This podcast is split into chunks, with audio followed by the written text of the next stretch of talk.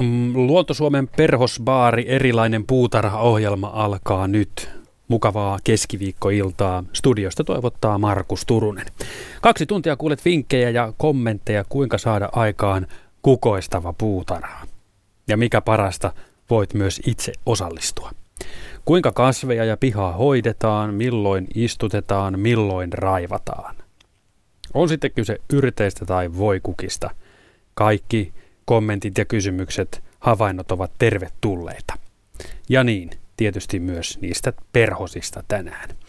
Eli kaikki mukaan linjat tänne studioon on avattu. Ja puhelinnumero suoran lähetyksen aikana on 0203 17600. Siis 0203 17600. Sähköpostiosoite on radio.suomi.yle.fi siis radio.suomi.yle.fi ja osoitteessa yle.fi kautta Radio Suomi löytyy myös osallistumisohjeet ja siinä etusivulla lähetysikkunassa voi muiden kuuntelijoiden kanssa aiheesta keskustella ja kommentoida ja kysyä. Sieltäkin myös sitten tähän lähetykseen kaikenlaista poimitaan. Ja maastossa jossain ilmeisesti Vantaan suunnalla Tällä kertaa Perhosbaarin kolmikko on jo valmiina aloittamaan Riku Lumiaro, Mikko Lagerström sekä Juha Laaksonen. Katelehan vähän vielä sitä kivennäisvettä, on niin tolkuttoman kuuma. Kiitos Markus, kiitos. Täällä ollaan Vantaan Kuhajoella Heikki ja Leena Luodon pihalla. Aurinko paistaa siniseltä taivaalta. Tuntuu, että kesä on ihan parhaimmillaan, vaikka toukokuun loppua eletään ja on tosiaan, on lämmin. Meillä on vähän viivästynyt tämä tilanne, on kahvihetki käynnissä, että pikkasen aikaisin lähetit, panit lähetyksen tänne, mutta yritetään ottaa siitä kiinni. Ja toinen asia, mikä tässä pikkasen on, on kesken, on se, että kuulijat uskokaa tai älkää, vanha poika Mikko Laageström on ensimmäistä kertaa varmaan iPadin kimpussa ja nyt on ötökkäry, ötökkätieto.fi homma kolahtanut sillä lailla Mikkoon, että ei tule laulua, ei tule kasvijuttuja, vaan – tässä on nyt ihan tietokoneopetus käynnissä ja on muuten hyödyllinen asia. Ja Leena ja Mikko. Leena voisi vähän avata. Miltä se näyttää tuo Mikon homma? Onko sun Mikko ötökkä laulua? Jaa. Haluatko se Lennälle ne leppäkerttuu? Ei tässä vielä lauleta. Nyt kerrot heti. Siis, siis hienoja kuvia on paljon. Sä oot nyt tutustunut joo, siis, gallerioihin. Joo, ja siis tää on aivan loistava. Siis täällä siis ötökkä galleria, haitalliset ja tarkkailtavat lajit Siis, siis, ja ryhmät, että on pihtihäntäiset, torakat, heinäsirkat, hepokat ja kirvat erityisesti. Siis tämähän on varmasti semmoinen, että joka, joka tuota ammattilaista, kuin yhtä lailla siis jokaista, jolla on se pienikin, pienikin puutarhan pala, olkoon se neljä tai kolme hehtaaria, tai se parvekkeella se pieni puutarharuukku, niin siis tämä on täydellinen sivu siis lähteä etsimään sieltä tietoa, koska täältähän löytää todella, siis tämä on nyt mielenkiintoinen sivu, että kyllä tässä laulamiset jää mä, mä, mä oon todella huomannut, koska mm. sä oot kerrankin ollut 15 minuuttia lähes vaiti. Leena vai Heikki, kumman idea vai yhteinen? Yhteinen idea. Tehtiin nettisivusto sen takia, kun kirja on kirja ja vanhenee ehkä. Ja tämä on tehty niin, että tässä pihallakin tätä voidaan katsoa. Eli tämä sopii, sopii myös mobiililaitteelle. Ja tuolle Mikolle täytyy sanoa, että se oli niin ihastunut noihin päiväperhosiin. Niin mä näytän nyt, Mikko, hei kato. Su, tässä, on sun me, tässä on sun mielilajeja, kun sä halusit ottaa ohdakeperhosia ja mitä sä halusit katsoa. Niin täältä sä voit nyt sitten katsoa tota, esimerkiksi karttaperhosen, niin sä oot varmaan nähnyt nyt keväällä vähän erilaisen, mutta sitten syksyllä se onkin yllätys, yllätys musta. Pitää paikkansa ja vaikka noita perhosia, kun ei ole niin paljon tullut tuota tunnistettua eikä opeteltua, vaikka perhoskasveja on tullut istutettua ja perhosille ravintokasveja, mutta tästä tulee nyt lisälöytö mulle.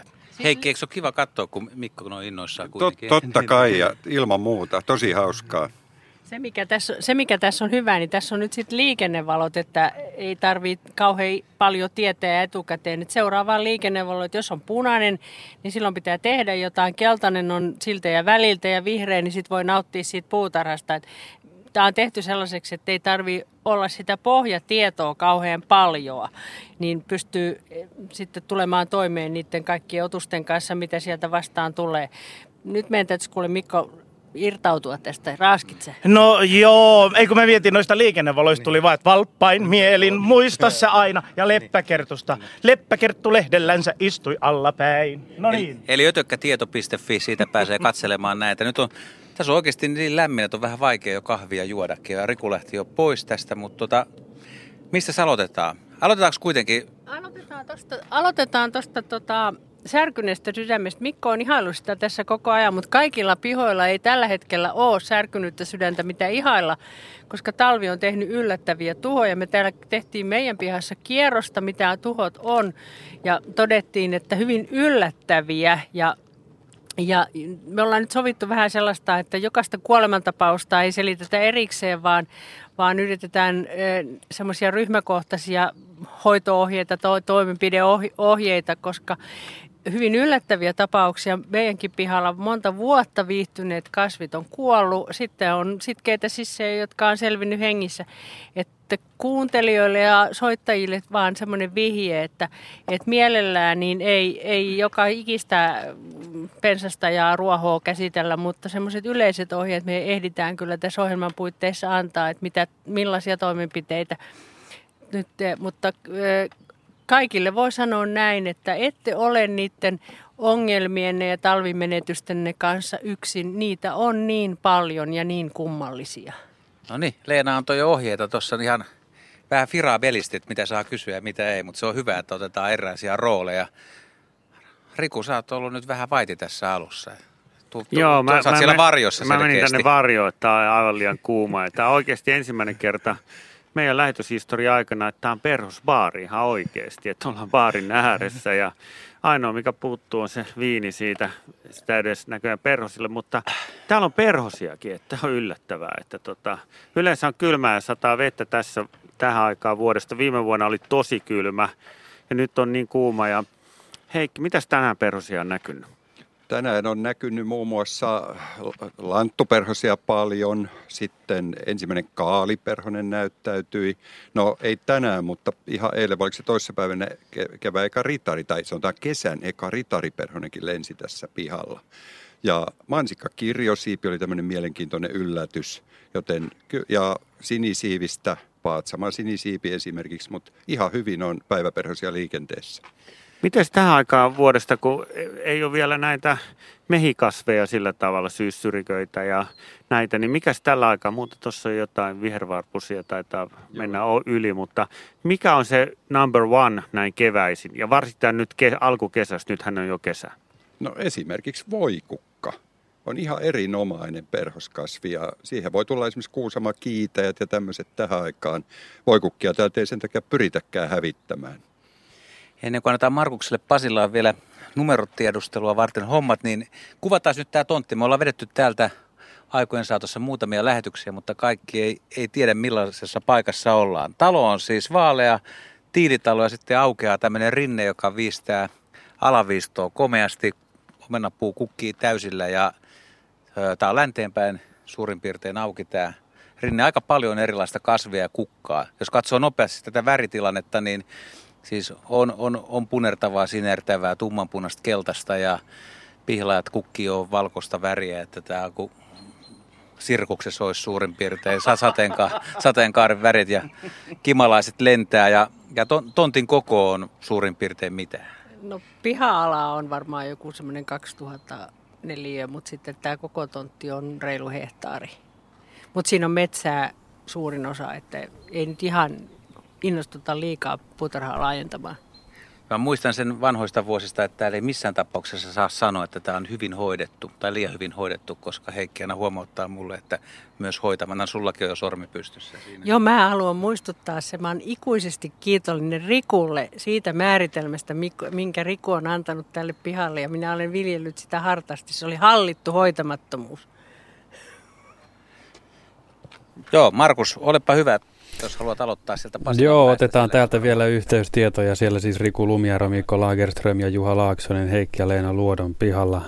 Hyvältä kuulostaa ja vaikuttaa. Ötökkätieto.fi oli siis se internetosoite, jossa myös kannattaa jossain vaiheessa vierailla. Tämä on Luonto-Suomen perhosbaari, erilainen puutarhaohjelma radiossasi juuri nyt. Kaksi tuntia suoraa lähetystä, kuulet vinkkejä ja kommentteja kuinka saada aikaan kukoistava puutarha. Ja voit osallistua soittamalla numeroon 020317600. Kuinka kasveja ja pihaa hoidetaan, milloin istutetaan, milloin raivataan, yrteistä ja voikukista ja perhosistakin. Sähköpostiosoite on radio.suomi.yle.fi ja osoitteessa yle.fi kautta Radio Suomi. Ja tuossa etusivulla lähetysikkunassa voit kysyä ja kommentoida, kertoa. Sieltä otetaan myös lähetykseen. Perhosbaari kello 20 asti. Ja Maija on kirjoittanut meille kysyen, että haluaisi perustaa kustavilaisen puutarhan pihaansa.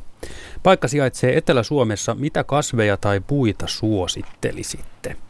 Löytyykö sieltä nyt sitten vastausta vinkkejä Maijalle? Kustavilainen puutarha siis, Kustaviin. Joo, no aloitetaan heti hedelmäpuista, siis taloussomenapuut, talousluumupuut, talouskirsikat ja talouspäärynät, että aloitetaan ihan näillä hedelmäpuilla. Leena voisi tuosta jatkaa varmasti jonkun verran koristepuupuolta. Lähinnä mä lähdin miettimään sitä, että tarkoittaako kustavilainen kustaa Vaasan aikaista puutarhaa, eli pikkusen mennään taaksepäin, jolloin oli hyödyn, ehkä hyödyn aikakausi ja silloinhan etusijalla oli kaikki mitä suuhun pantiin, oli se sitten maasta, maan alta tai maan päältä. Koristekasveissa, jos ajatellaan, että mennään tänne vanhoihin aikoihin, niin silloin kaikki vanhat maatiaislajikkeet on, voimissaan ja nehän on niitä kestävämpiä. Me ollaan nyt tässä meidän syysleimupenkin äärellä ja tässä mä voin sanoa, että meillä on yksi semmoinen syysleimu, joka on ylitse muiden, eli syrenileimu. Se leviää tässä raivon voimalla.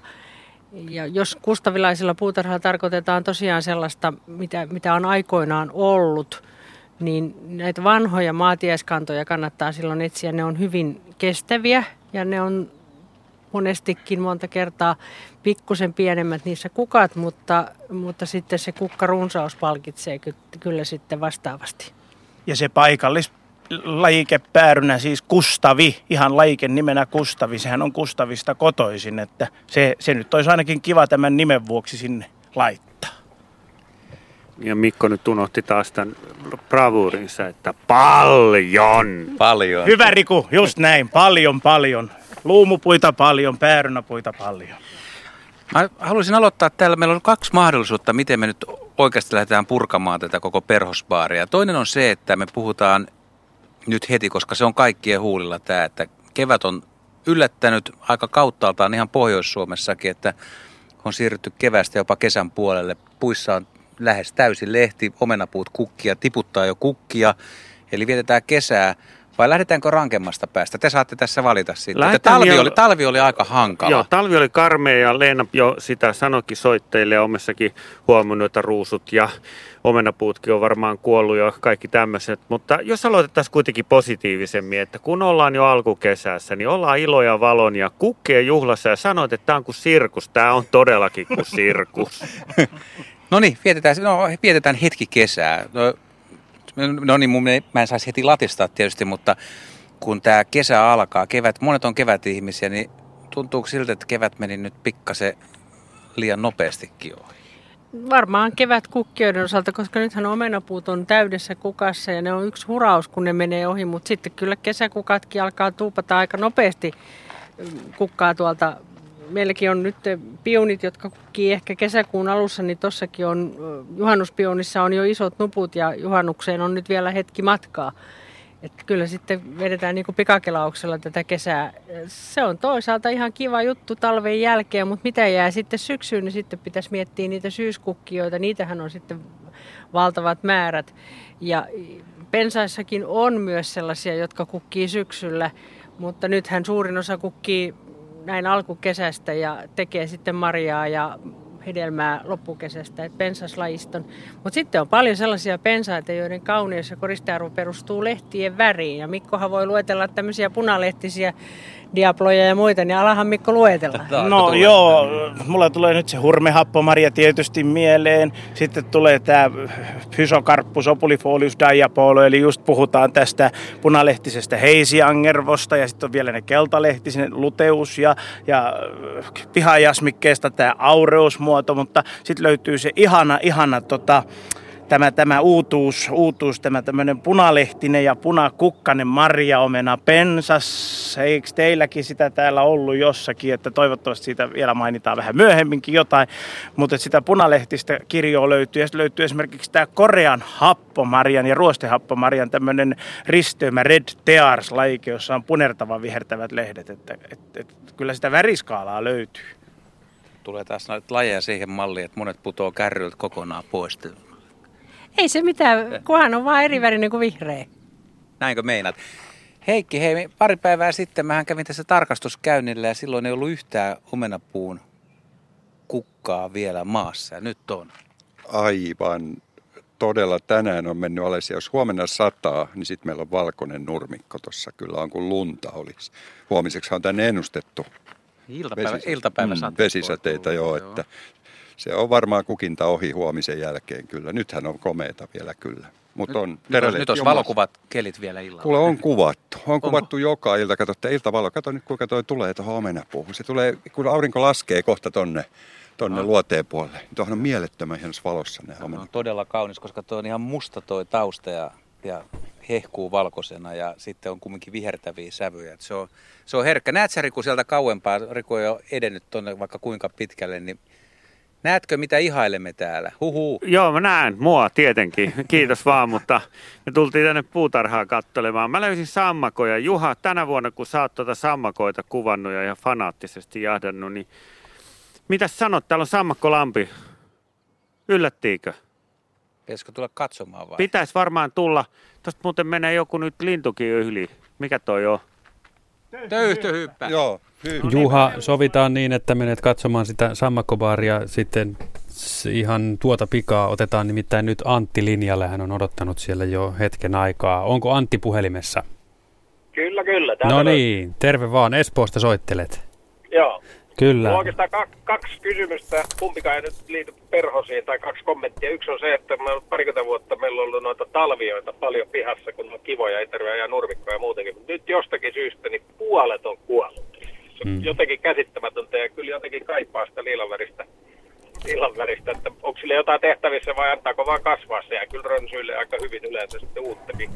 Ja toinen semmoinen huomio, jota mä en ole ennen huomannut, että meillä rusakoita pyörii siellä jonkun verran puita suojattu, mutta et ne on jostakin syystä, kun meillä on tämmöistä Snevitjeniä, eli ihan normaalia ruusua, niin mä aika pitkäksi ja tänne syksyllä, niin oli ollut kovin nälkäinen, kun se oli syönyt niitä. Mä ajattelin, että millä hitolla se tu- turpa kestää niitä piikkejä. Onko tämmöistä ennen ollut kommenttia? Todellakin rusakko syönyt jäljistä näki, että syönyt Joo. ruusuja, pätkinyt lyhyemmäksi. Okei, talvioista puolet on nyt kuollut ja rusakot syönyt ruusut. Joo, hämmästyttää, että miten se turpa kestää. Se on aika kovilla. Okei, no niin. Joo. Katsotaan saadaanko tuolta perhosbaarista asiaa vastaus. Kiitos Antti soitosta ja hyvät iljatkot jää kuulolle. Antti soitteli siinä niin. Hän oli soittanut numeroon 020317600. Siis 020317600. Tämä on Luonto-Suomen perhosbaari. Tässä että kuulet kello 20 asti vinkkejä ja kommentteja, kuinka saada aikaan kukoistava puutarha. Mutta sitten nämä talviot ja rusakot ja, ja, ja tuota niin, ruusutkin, niin onkohan tähän jonkunlaista selvyyttä saatavissa? Ky- kyllä joo, rusakot on välillä aika nälkäisiä ja on nähnyt, että ne jopa saattaa yrittää kavutakin jonnekin korkeammalle, mutta näistä talvioista, niin mulla kävi ihan sama juttu pihassa ja kannattaa leikata alas, että ne palo ja kylmätty, että kun silloin joulukuun ihan viimeisenä päivinä ollut lunta maassa ja tuli se 15-20 astetta, Espoossa muistaakseni tuli 15 astetta pakkasta, niin niin ne paleltuu ihan kumalla tyylillä ja ne on niin kuin palaneen ruskeen näköisiä. Et ne kannattaa leikata alas ja sitten kun ne leikkaa alas, niin sieltä kyllä lähtee uutta kasvustoa tulemaan. Ja sitten taas tuosta rusakohommasta, niin nekin vaan leikkaa alas ja se on aika hyvä havainto, että näin nämä lajit niin kuin kehittyy, että, että ne piikithän kehittyy suojaksi ja taas äh, kasvinsyöjien turvat kehittyy, että esimerkiksi kiraffin turpa on semmoinen, että se pystyy syömään akasia piikkien läpi, eli, eli tämä on se juuri se syy, että kasvit ja äh, kasvinsyöjät käy kokonaan, koko ajan tämmöistä kilpajuoksua ja kilpavarustelua, että kumpi on edellä. Mä jatkaisin vähän tästä talvioasiasta, niin me ollaan nyt tässä meidän talvioesiintymän ääressä. Ja tämähän on todella hyvä voiva, mutta kun katsotaan, niin tämä on Maria Aronian alla. Meillä on ollut tuolla myös toinen alue, mutta se on mennyt, kun se on ihan paljaana, niin se on mennyt vähän huonompaan kuntoon. Ja, ja toi, mitä Riku sanoi, että kannattaa leikata. Talviolla on sitkeät juuret ja siellä saattaa olla niissä varsissa vielä eläviä silmuja. E, ei kannata luovuttaa, mutta talvi on ensisijainen kasvupaikka on aina suojaisen. Ja jos se joutuu ihan avo taivaan alle ja tuommoisena syksynä kuin viime syksy oli, niin siinä tulee kyllä vaurioita. Tässä se on todella hyvä voinen. Meillä on kahta väriä. Meillä on tätä vaaleansinistä ja sitten on tätä violetin väristä. Ja se on ihan viehättävä ja se kestää kyllä hyvin leikkaamistakin, että, että ei kannata toivoa menettää. Kyllä se sieltä punkee vielä. Talvioista voisin vielä sen jatkaa tähän väliin, että nyt kun on ollut ilmastonmuutos leudontaa nämä talvet, niin se on kiva talvikasvi, kukki jopa talvella. Niin rusakoiden ruokavaliosta vielä sen verran, että tuo Leena voi kohta kertoa, mikä kataja, mutta rusakot syö joka talvi meiltä tietyt katajat, jos niitä ei laita verkkoja ympärille. Mutta mikä kataja? En ihan tarkkaan tiedä, mutta ei ihan tavallinen metsäkataja ja se on tämmöinen joku sinikataja ja, ja tota, mä en pihassani suosi bonsaipuuta, mutta, mutta se rusakko on tehnyt siitä bonsaipuun jo kahtena vuonna ja nyt sen närsi sen sillä tavalla, että se varmaan siirtyy katajien taivaaseen. Ja se on todella piikkinen ja neulasia, mutta se vaan vetelee. Että ne on uskomattomia. Meillä on mennyt ruusuja, havuja, monenlaisia ruusuja, jopa Marja Kuustakin se on järsinyt. Ja, nä- on muuten... ja, näsijät, ja näsijät se syö, vaikka niitä sanotaan, että ne on ihmisille myrkyllisiä, niin kyllä näiden eliöiden ruoansulatus popsii ne, tai pystyy sulattamaan kyllä ihan hyvin näsijät. Onko teillä kani jo pihapinnana? Onko tänään sitten levinnyt? On, kani on ollut pihapinnana viime vuonna, mutta onneksi sitä ei ole enää näkynyt tässä. Että tota, kyllä, niitä tulee ilmeisesti erinäisillä keinoilla. Naapureiltakin on kysytty, niin se ei ole todellakaan ollut kenenkään lemmikkikani, vaan tämmöinen ihan perusruskea, jolla on semmoinen ruskea, kellaruskea niskalaikku ja tämmöinen villikanityyppinen. Mutta onneksi ei ole enää, että se on vähän kiusallinen otus täällä pihalla.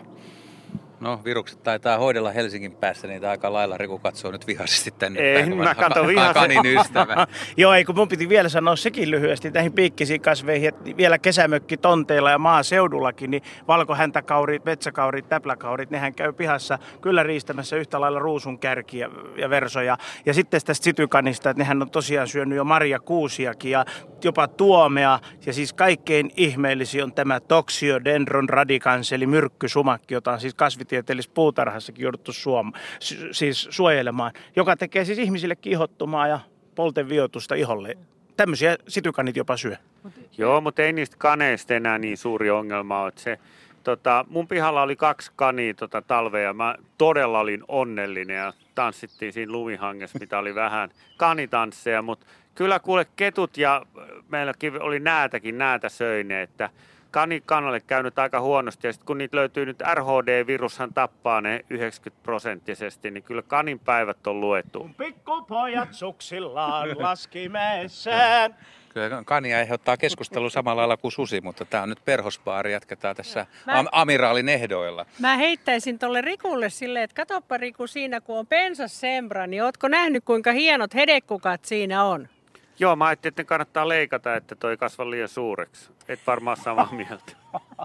Täytyy kuvata nyt kuulijoille tilanne, miten täällä huudellaan toisille, kun tämä tuntuu ehkä vähän ihmeelliseltä, mutta Riku on omalla repparilla tuolla 15 metrin päässä ja me ollaan tässä, tässä nyt nurmikolla ja täällä on tosiaan kivoja käytäviä ja täällä on erilaisia noita, miksi tätä nyt kutsutaan, kaaria, mistä mennään Köynnös, kävelle. Köynnöskaari. Köynnöskaaria ja siinä on, mikäs hieno kärhö.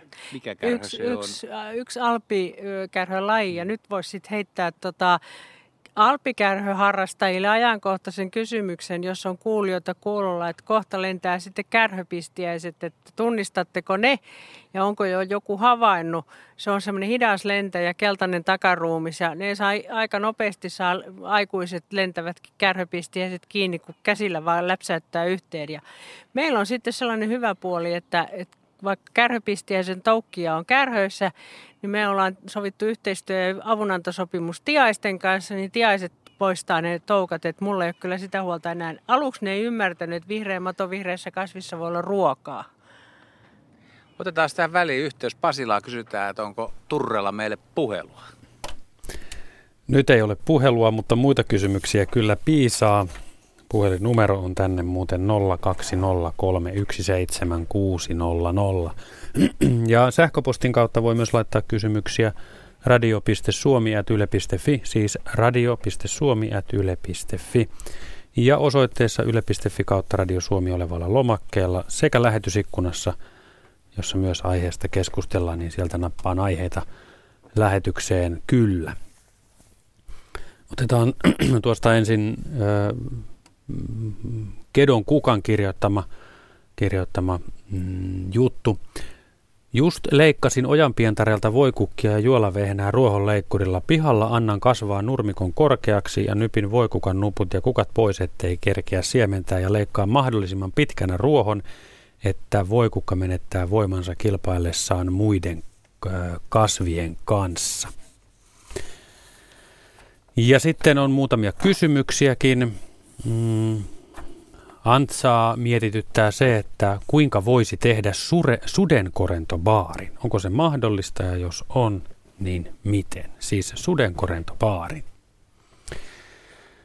Ja Kaustinen kysyy, että kuinka saisi houkuteltua täpläverkko perhosen perhosbaariin.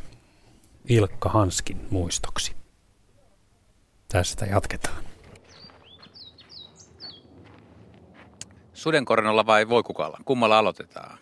No aloitetaan sudenkorennolla, että sehän on peto, eli, eli ei muuta kuin hyttysbaari sinne, vaan paljon tota, noita tuommoisia ämpäreitä, joissa on vettä, niin alkaa tota, hyttyset lennellä ja ää, sudenkorennot pörrätä, koska ne aika usein saalistaa veden päällä. Ja sitten toinen vesi, joku vesilammikko, mistä tulee kaikenlaisia vesihyönteisiä, niin mullahan pihassa oma lammikko ja sen ympärillä kyllä sudenkorennot pörrää. Eli lammikko tai vesiaihe, missä on paljon hyönteisiä, niin, niin tota, sudenkorennothan saalistaa. Eli se on se ba- tapa tehdä sudenkorentobaaria. Sehän tykkää auringosta ja lämmöstä, eli se on se toinen. Riittääkö tämä lammikko, mikä täällä on? Me, me nyt kinkataan tänne sun luokse katsomaan. Aha, täällä onkin aika paljon kiveä tässä lammikon reunoilla.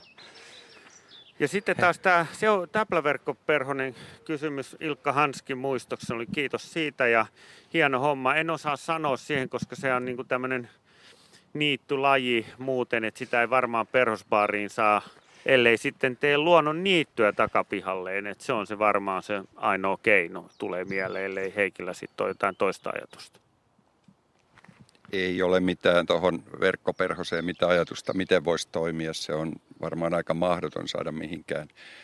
Se on, sehän on hyvin paikallinen laji ja en usko, että sitä saa mihinkään perhosbaariin. Mutta tästä sudenkorentohommasta sen verran, että meillä on tässä, vaikka Juha tuossa moittikin vähän, että on, tässä on kiviä niin paljon, niin meillä on kyllä noita sudenkorentoja tässä kesäsi aika hyvinkin pyörii. Näitä isojakin lajeja, on pari tämmöistä aika hyvääkin korentolajia, josta tämä Kirjojoki korento, taitaa olla suomalainen nimi, semmoinen vihertävä korento, joka tosin nousee tuosta sadan metrin päästä joelta, tulee tänne. Niin se on ihan kova laji, mutta sitten on viisi, kuusi muuta semmoista yleistä sudenkorentolajia, että kyllä tästä lammikostakin jotain hyötyä saattaa olla. Tosin näin iltamyöhällä, tai nyt vielä myöhä on, niin tähän ei paista enää aurinko, mutta päivä, koko päivä muuten paistaa haluan puolustella tätä kivikkokommenttia sillä, että täällä on niin rehevää, että viiden metrin päästä ei yhtään näyttänyt, että tämä olisi ympyröity tai reunustettu kivillä, vaan se näytti tämmöiseltä poimulehtien ja erilaisten kasvien viidakolta, kurjen polvia ja mitä kaikkea täällä nyt on. Täällä on, täällä on, täällä on niin iso kasvimassa, että, että tässä on vähän vaikeuksia tässä lajien määrittämisessä kevään, jäljiltä. Joo, ja ihana tämä pensassempra. Kattokaa nyt tämmöisiä lisää. Siis täydellinen havukasvi. Ja paljon. Ja paljon. Hyvä Juha. Joo, paljon. Mun täytyy sanoa ihan lyhyesti. Mä olin Elimäen Mustilassa siellä Arboretumissa eilen ja siellä semmoista havukokoelmaa tehdään, että jos kuka nyt on erilaisista katajista, männyistä, kuusimuodoista, kapeista, korkeista palloista, ihan miten vaan kiinnostunut, niin Elimäen Mustila Arboretumiin retkeä. Suuntakaa. Suunnatkaa. Otetaan vielä kiinni tuosta sähköpostiviestissä, minkä Markus Turunen luki. Siinä oli myös tämän, tämän tota, ihminen, joka ei tainnut pitää voikukista. Ja Heikki Haaluks sanoi, että, että voikukat on, on hyvä kasvi. Sanotaanko jotain siitä? No nyt on, se on mielipidekysymys, mutta siis voikukathan voi niittää ennen kuin niissä ne hahtuvat kehittyy. Et kun ne varsinkin ärsyttää sitten ihmiset, antakaa kukkia ihan rauhassa, kun ne on kauniin keltaisia. Ne on monen monen hyönteisen ra- ravintolähteitä. Ja hyvä sit- salaatti. Niin, Mikko tykkää voikukalehdistä, mutta ei se nyt mitenkään täällä nyt niin vaikea. Tuolla tietysti meillä on tuo reuna-alueella tilaa, että ne saa siellä rehottaa ihan rauhassa. Että kyllähän mekin nyt näiltä käytäviltä noilta pieniltä puuta, nurmikkolaikuilta ne leikataan tuolla koneella. Niin, haluatko? Mä haluan nostaa esille, että me ollaan täällä meidän niin sanotun lammikon äärellä, niin tuossa tota, on äh, riippaherne pensas ja Riku on nyt sen äärellä ja Riku voisi ottaa tuosta nyt laskennan, että montako eri pölyttäjää lajia siinä vierailee. Nythän on paljon ollut puhetta pölyttäjäkadoista ja muista vastaavista ja toi riippaherne pensas on muun muassa kimalaisten suosiossa ja, ja toissakin niin, niin noilla Riku ja, hyvä kuhina siinä. Riku ja, ja Heikki laski Niin. siitä. Montako lajia kimalaisia sä Heikki löysit siitä? No, nyt, nyt täällä on semmoinen mielenkiintoinen juttu, että tänne on todella runsaana tullut nämä sarvi- tai pitkäsarvimehiläiset. Leena taisi sanoa mulle eilen, että niitä on alkanut ilmestyä. Nyt niitä on runsaasti. Mutta esimerkiksi eilen illalla tässä oli neljä kimalaislajia ruokailemassa yhtä aikaa. Ja nyt on todellakin tämä laji, joka oli parikymmentä vuotta sitten, voisi sanoa ihan semmoinen melkein harvinaisuus täällä Uudellamaalla. Niin sehän on elpynyt tämä sarvimehiläiskanta todella hyvin. Ja tässä on nyt varmaan ainakin yli viisi yksilöä pörrää tässä nyt ihan meidän silmien edessä.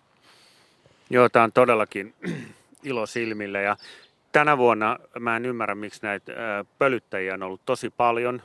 Mulla on omalla pihallakin ja täälläkin on, on, on vielä sitten niin kuin kukkakärpäsiä. No siinähän tulikin kukkakärpänen. Lajia ei varmaan tuosta vauhdista saada, mutta täällä on tosi paljon pölyttäjiä ja nyt kun on noita omenan kukan kukkia niin paljon, niin mitäs Leena luulet, että miten käy? Että tuleeko hedelmiä? Niin.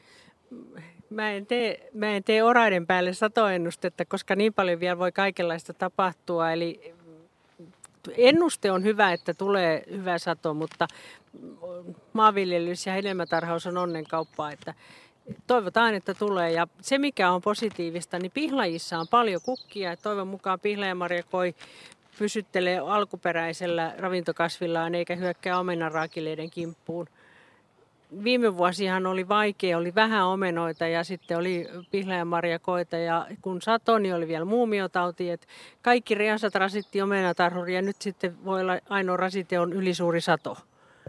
No joo, onpa kurja. Täällä Mikko paijaa tota pensassembraa tolle oikein hellästi näyttää olevan. Onko se pehmeä? Tämä on, on, on, on, on. Ja katso, kun tämä ei ole yhtään niin pistävä kuin vuorimännyt ja monet katajat ja näin poispäin. Että kyllä, kyllä tämä olisi jo ihan semmoisten, semmoisten jotka niin kuin inhoaa, että muka havukasvit on piikikkäitä, niin kissan villat voisi sanoa nyt tässä Pensas Sempran kohdalla. Että tämähän on tosiaan hieno, hieno laji. On tämä pikkasen hidaskasvunen, mutta kun yleisesti ottaa, mutta kun katsoo nytkin vuosikasvua, niin en, en, en hidaskasvuisuutta löisi lukkoon tämänkään lajin kohdalla.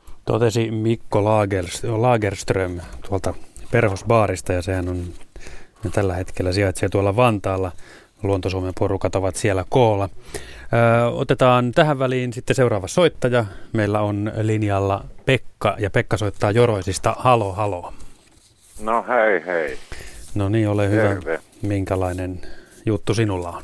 No tuota näitä äh, hevosmurhaisia. Mm-hmm.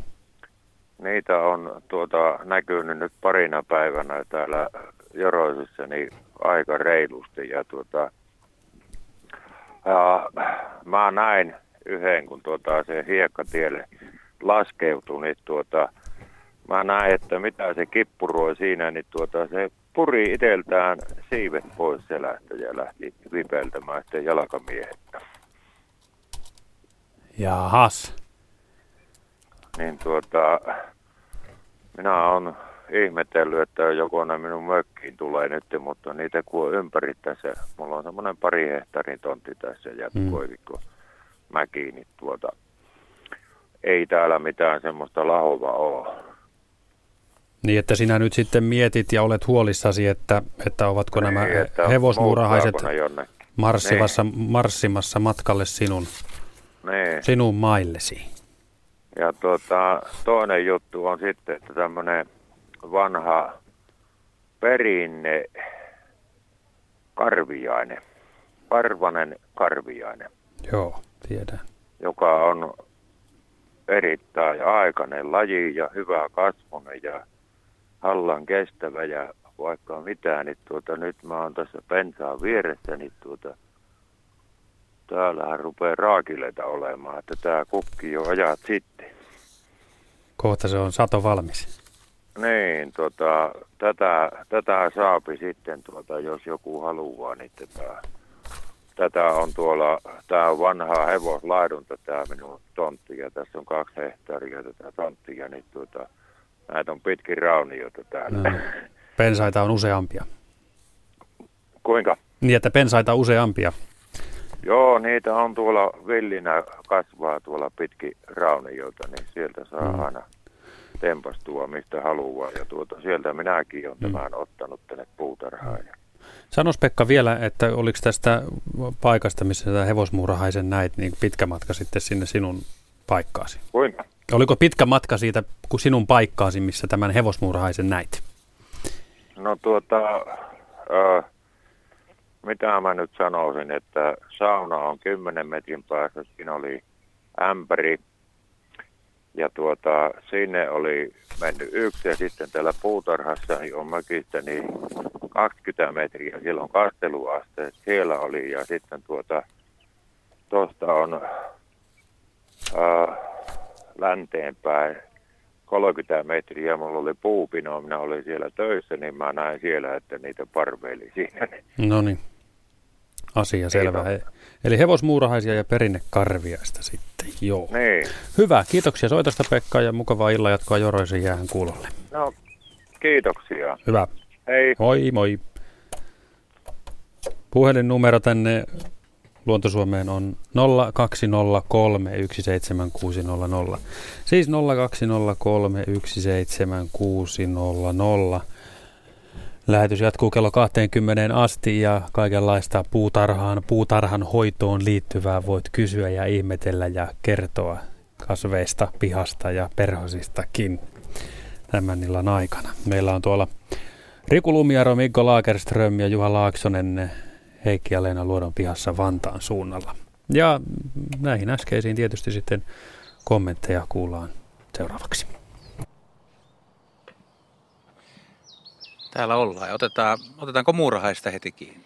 Mä voisin lohduttaa, kyllä mä rohkenen epäillä, että se ei ollut hevosmuuraista, mutta tokihan kaikki on mahdollista, mutta mä luulen, että se oli näitä muita suomumuuraisia, eli kekomuurahaisen sukusia, jotka oli, joilla oli asunnon, asuntoalueen laajennus menossa, eli ne lähtee, siivekkäät lähtee lentoon ja hakee uusia asunalueita, ja sitten pudottaa tai nyttää siipensä irti, kun rupeaa sopiva asumus tulee, mutta Hevosmuurahaisen kyllä erottaa aika helposti siitä, jos pystyy katsoa läheltä, niin siitä päämuodosta. Se on semmoinen hirveän iso päinen ja sitten sen pään, niin kuin sanotaan, takaraivo on aika suora verrattuna sitten esimerkiksi kekomuurahais, kekomuurahaiskuningattariin.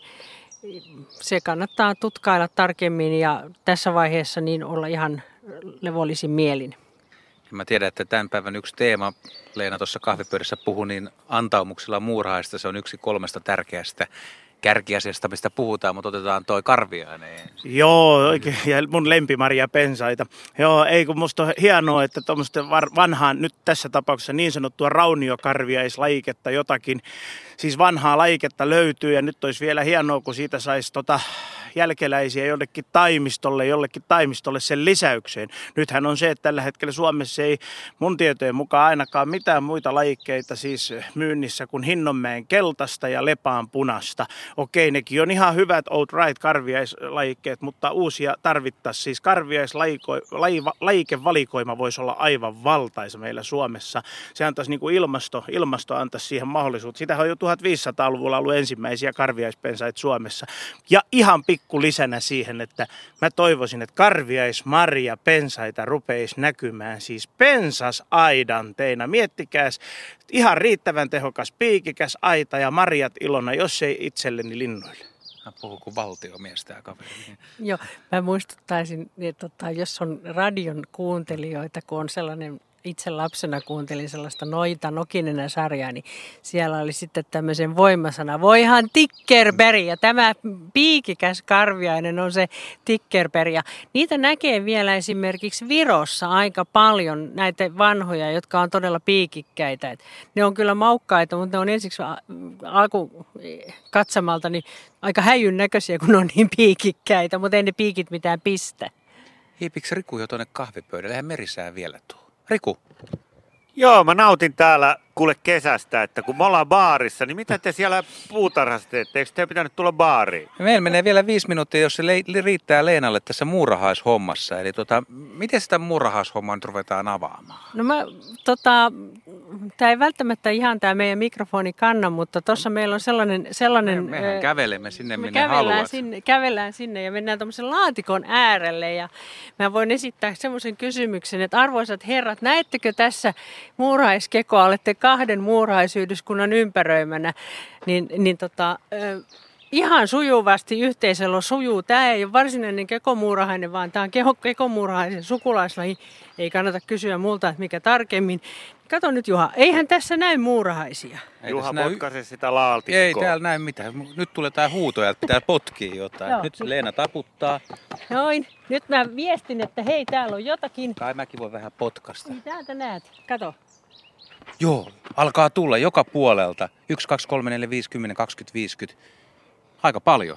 Joo, ja näin tee yhtään mitään. Mä istutan tähän joka vuosi daaliat. Ja tossa sä näet ihan hienon peränapenkin. Siinä on monivuotisia, siinä on ruusuja. Ja toi muurahaisyhdyskunta elää siellä kaikessa rauhassa. Ja mäkin on niiden kanssa sulassa sovussa. Et älkää ihmiset inhotko muurahaisia ihan niin paljon. Ne on todella hyötyelijöitä ja niiden kanssa tulee toimeen. Ei tässäkään mitään tapahdu. Nämä nyt kipittelee tässä, kun niiden pesää vähän tärisyttiin. Sä sanoit, että vielä hyötyeläimiä, ei siis mitään tuota haitallisia tai tämmöisiä, mistä ihmiset ei pidä. Mikä se hyöty sitten on? Nämä pitää puhtaana tässä pihan. Nämä vie kekomuuraisten sanotaan vievän. No nyt tämä puree mua. No no, no no. No niin, mä otan sen pois, älä mua pure, me syömään. mu- Sanotaan, että kekomuurahaiset kuljettaa pesäänsä semmoisen 30 litraa hyönteisiä ja voi ruveta miettimään, että monta hyttystä mahtuu 10 litran ämpäriin tässä merisään aikana. Mikko, katos muuten, miten nauhuksetkin on täällä. Nämä on rehevämpiä kuin Lauttasaaressa huomattavasti. huomattavasti. No niin on, niin on. Ja siis kyllähän sä tiedät, että kun nauhuksista päästään puhumaan, niin mä oon taas ihan intoa. Kerropas nyt, siinä on ainakin Kallion nauhus, onko siinä Siperian nauhus, onko siinä Lapin nauhus, Hietala. Kaikki. Kato kaikki, niin mä jotenkin aavistelin. Mikko, tuossa on lajintuntemus. Mikä on toi kiipeilevä kasvi tuolla ristikossa? Voi voi, voi voi, voi voi. Voit voi. sä et kohta ruveta miettimään sitä merisään aikana. Heikki heiluttaa nyt, mikä toi on? Joo, Jos sä haluat siis- voimia kehittää, niin sä syöt tota keittoa. Ö, Köynnöspinaattia. Kyllä. siis kipparikallen ruokaa.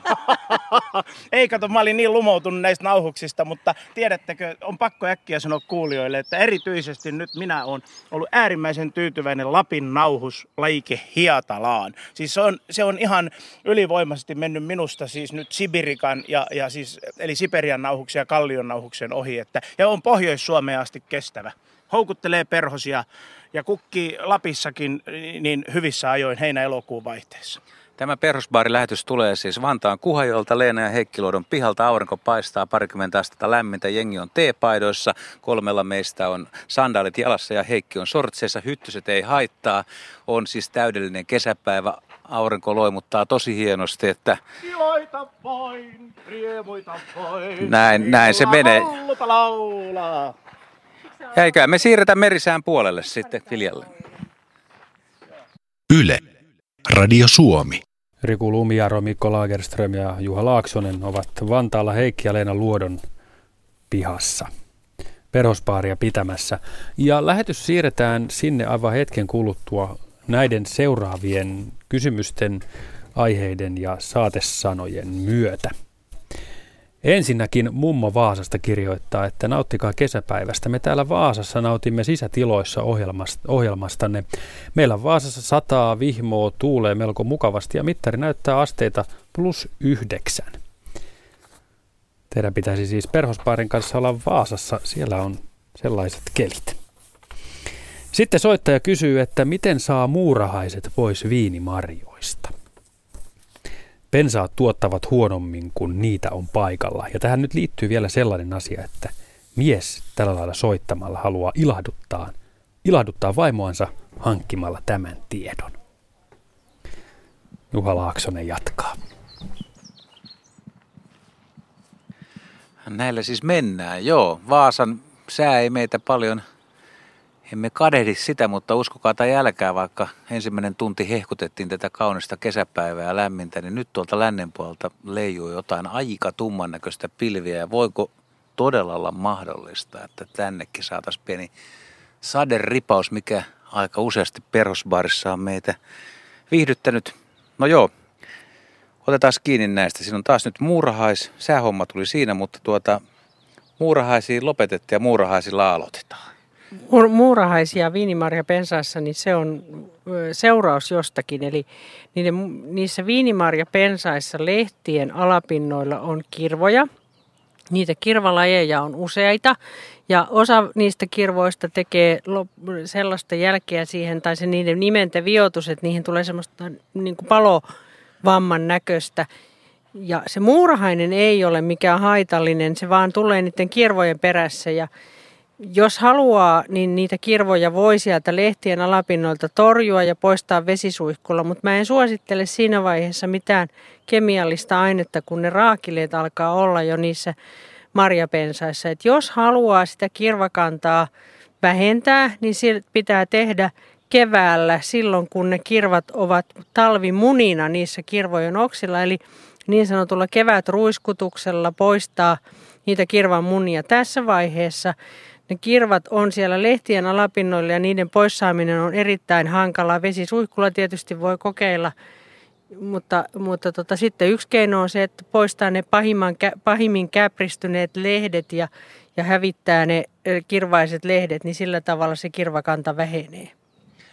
Olemme siirtyneet Kuhajoella Leena ja Heikki Luodon talon eteläreunustalle. Tässä on kukkapenkki, mikä on 10 kertaa 2 metriä ja kasvaa, on, on väriä. On erilaista tulppaania, kevätesikkoa, puna sinisiä lemmikkejä, Mitäs Riku sanot? Niin, no kun mä menisin sanoa, että nyt ei saada laulua, kun toi sää muuttuu ja ki, toi Mikko pelkää tota vesisadetta ja ukkosta, niin se hyppäsi heti tonne sisään, että mä oon harmin paikka, että me ei saada laulua tämän hienon kukkapenkin. Tässä muuten on, tässä on tota puna-ailakkia ja sitten tuossa on tota, ää, älä unohda minua, miksi minä en saa sinua mieleen. Lemmikki. Lemmikki, mutta täällä on luhtalemmikki on. vai mikä se on, joo. joo.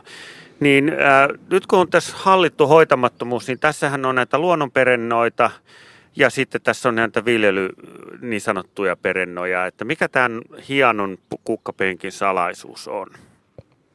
No en tiedä, onko tässä mitään salaisuutta. Kaikkea vähän ja sekasi. Hei, mikä tämä oli tämä aasin tai jänönkorva, tämmöinen pehmeä. Mä en muista nimeä. Nukkapähkämä. Nukkapähkämä, toi on makea kasvi. Mutta kun aika monella, että hallittu hoitamushan, ha, hoitamattomuushan on ongelma, ja siitä oli muuten Hesarissakin juttu Charlesin näistä täältä puutarhamaisulta, että se olisi kaikkein vaikeimpia kuitenkin toteuttaa, ja nyt en halua Juhaa arvostella, mutta Juhan nämä kukkapenkit aina tuntuvat jotenkin räjähtävän, niin tässä sitä räjähdystä kuitenkaan ei ole nähtävissä. Anteeksi Juha tällainen kommentti. Eli mitä se nyt tarkoitti niin kuin ihan käytännössä? Mutta meni vähän ohi siis, että, että mulla, mulla on liian hoitamaton vai? Kyllä. Ahaa, tämä meni tällaiseksi. Avainsana on se hallittu. Mä en vaan tiedä, miten mä hallitsen tätä, mutta mun äh, hallittu hoitamattomuus on sitä, että mä keväällä käyn tämän läpi. Tämä on perattu mahdolliset niin sanotut rikkaroit, jotka on luonnonkasveja, jotka eivät ole haluttuja juuri tähän kasvupaikkaan. Sitä kutsutaan rikkaruohoksi. Ja sitten sen jälkeen mä annan tämän olla. Tämä on niin täynnä, että täällä ei nyt sitten enää mikään rikkaruoho pääse kasvamaan. Tämä nyt tunkee mitä tunkee ja, ja tota, tämän idea on sellainen, että tähän tässä jos kasvit viihtyy, ne saa levitä ihan miten sattuu. Tuossa on esimerkiksi verikurjen polvi, niin se on tämmöinen muotoilematon alue. Ja sitten tässä on Japanin hanhikki ja mm, koristemansikkaa, harjaneilikkaa. Ja puna-ailakin on todella, mä tykkään itse puna-ailakista, se kukkii tähän aikaan. Ja sitten on kevätesikkoa ja erilaisia astereita. Moni inhoa vuorikaunokkia, mutta se saa levitä tuossa ihan rauhassa taistella verikuljen polven kanssa elintilasta. Kumpi voittaa, niin se voittakoon. Mutta mullahan on vähän samanlaisia nämä mun, mun kukkapenkit, mutta jo, jostain syystä ne sitten villiintyy. En, en osaa kyllä sanoa tähän, että Joo, mikä mutta se tuli, siinä... tuli jo, kato, siinä, siinäkin mä ajattelin, että se kontallaan olo keväisin, niin se vaan siitä puuttuu. Mutta sä voit kutsua Mikon apuun, koska Mikko on meistä kolmesta se ahkeri. Hei, katsokaa tuonne läntiselle taivaalle. Aurinko menee juuri ihan parin kolmen minuutin päästä pilveen. Toivottavasti vesisade alkaa. Saa- Sitähän me on nyt saa- kaivattu. Te saa- sopiva. No kasvit tietysti kaivaa, mutta hei, Te saatte sinne Joo, vielä veti, vesisadetta tämän illan aikana. Se on aivan varma asia, koska se perhosparin olennaisena osana kuuluu. Ää, nyt meillä on Marja-Liisa Helsingin Marjaniemestä linjalla kaksi. Halo, halo. Halo, halo. Marjaniemestä Marja-Liisa. No niin, hei vaan. Karviaisista oli kyse, kyse Joo. kun ostin tuommoisia rungollisia karviaisia, asia ok, mutta sitten löytyi sellainen ihmetys kuin punaisen karviaisen ja mustaherrukan risteymä ja etin sille suomalaista nimeä. Onko teillä tämmöiselle jostaberrylle mitään nimeä? Minä olen ristinyt sen kyllä herviäiseksi, mutta tuota, onko sille oikeita suomalaista nimeä? Mikä se oli se nimi, minkä olit keksinyt? Hermiäinen. Her- Herviäinen, herukka karviainen. Herviäinen. Herukka herviäinen. Tämä oli nyt sinun Marja-Liisan oma. Tämä oli oma minun keksimäni. no niin, tiedän vaikka. Eli se oli siis punaisen karviaisen ja mustaherukan tuota, niin risteytys ja sille sinä Kyllä minä tiedät- tiedän, minkä näköisiä niistä tulee, kun kuva oli siinä lapussa, minkä mä ostin, mutta olen etsinyt sille suomalaista nimeä. Onko sille ollenkaan? Jahas, no mutta katsotaan saadaanko me kohta siihen vastausta tuolta perhospaarista. Oliko sinulla muuta? Tuota, tiedättekö mitä varten tämmöiset rungolliset on hirmuisen hyviä pensaita? Mm-hmm. Kerro. Ne on selkäystävällisiä. Niin, niin, niin kuin tuossa äsken sanotaan, että ei tarvitse kyykistellä siellä sitten. Niin. Ja Joo. sitten toinen asia meidän perheen kannalta, niin pienet koirat ei pääse pissimään marjoille. Niin joo, aivan juuri niin joo. Selkäystävällisiä ja, ja tuota niin, muutenkin ok. Hyvä, kiitos Maria-Liisa. Tuota niin, jääpäs taajuudelle kuuntelemaan vastausta. Olisiko Asia tuo- selvä. Hyvä, no niin, Heippa. hei hei. Maria-Liisa soitti numeroon 020317600.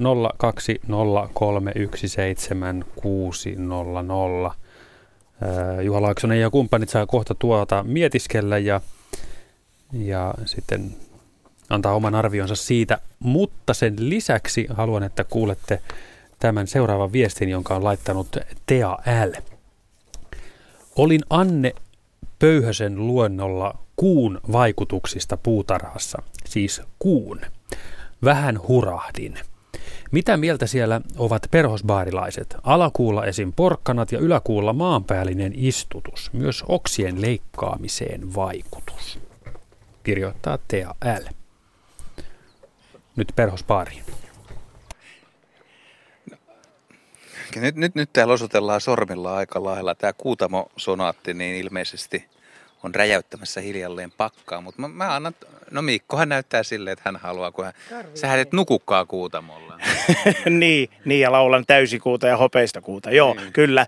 Tota, tosiaan, suomalainen nimi on Herukka Karviainen ja ensimmäinen risteytys on ollut jo Bengt Salinilla aikana ennen sotaa, sotavuosia siis Porkkalan niemessä, jossa hän risteytti tämän Karviaisen ja Mustaherukan ja nimi oli Herukka Karviainen.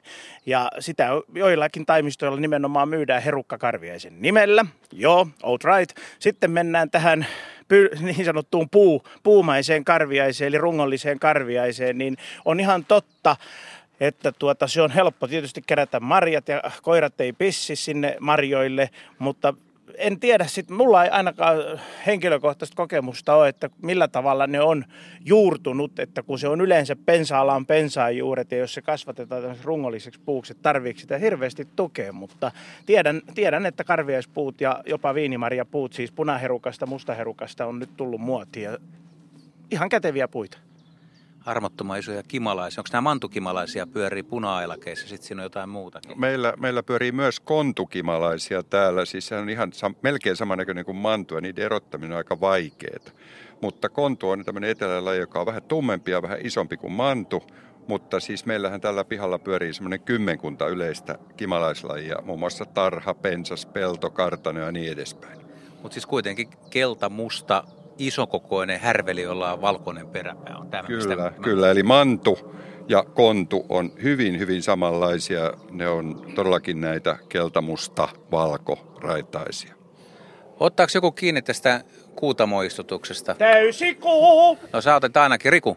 Joo, niin se oli kiva, että toi uskalsi tulla tuolta talon suojista pois toi Mikko, mutta täytyy sanoa, että me ollaan vähän jäykkiksiä. Että me ollaan kaikki niin kuin, akateemisesti niin kuin, matemaattis-luonnontieteellisiä. Meistä ei niin kuin, oikeastaan vastaamaan tämmöiseen kysymykseen, paitsi ehkä Leena nyt jotain siellä hiuku, mutta tota, äh, onhan nämä biodynaamiset viljelyt ja niin edelleen, mutta täytyy sanoa, että harvoin voin sanoa näin, että jäykkä niska olen tässä asiassa.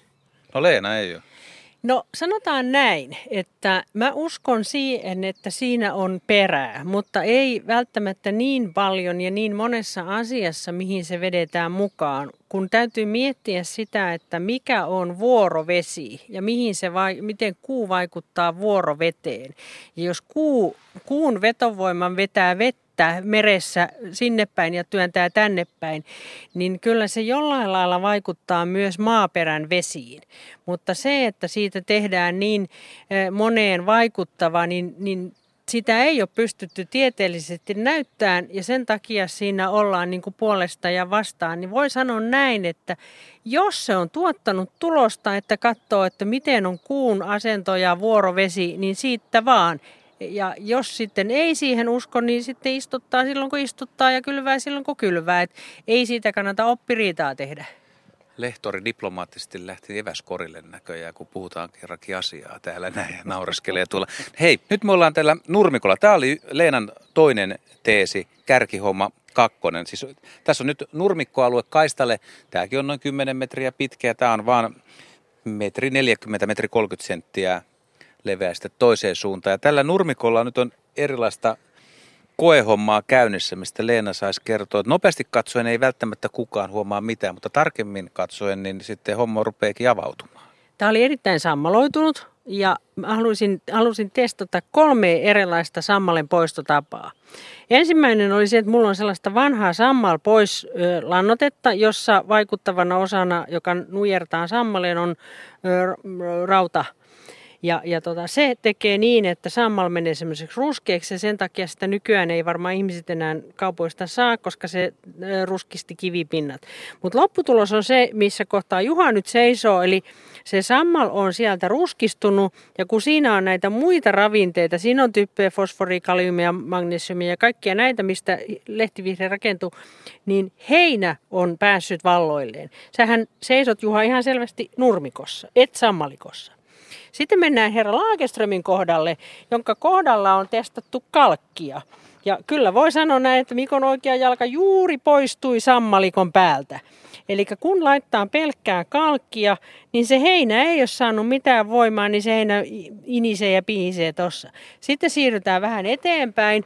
Ja täällä on vielä, vielä enemmän sammalta, pelkkää sammalta. Tämähän on nyt, Mikko, laitapa jalka tuohon, tuntuu sammaleen pehmeys. Noin, kalkkikin vielä pölisee.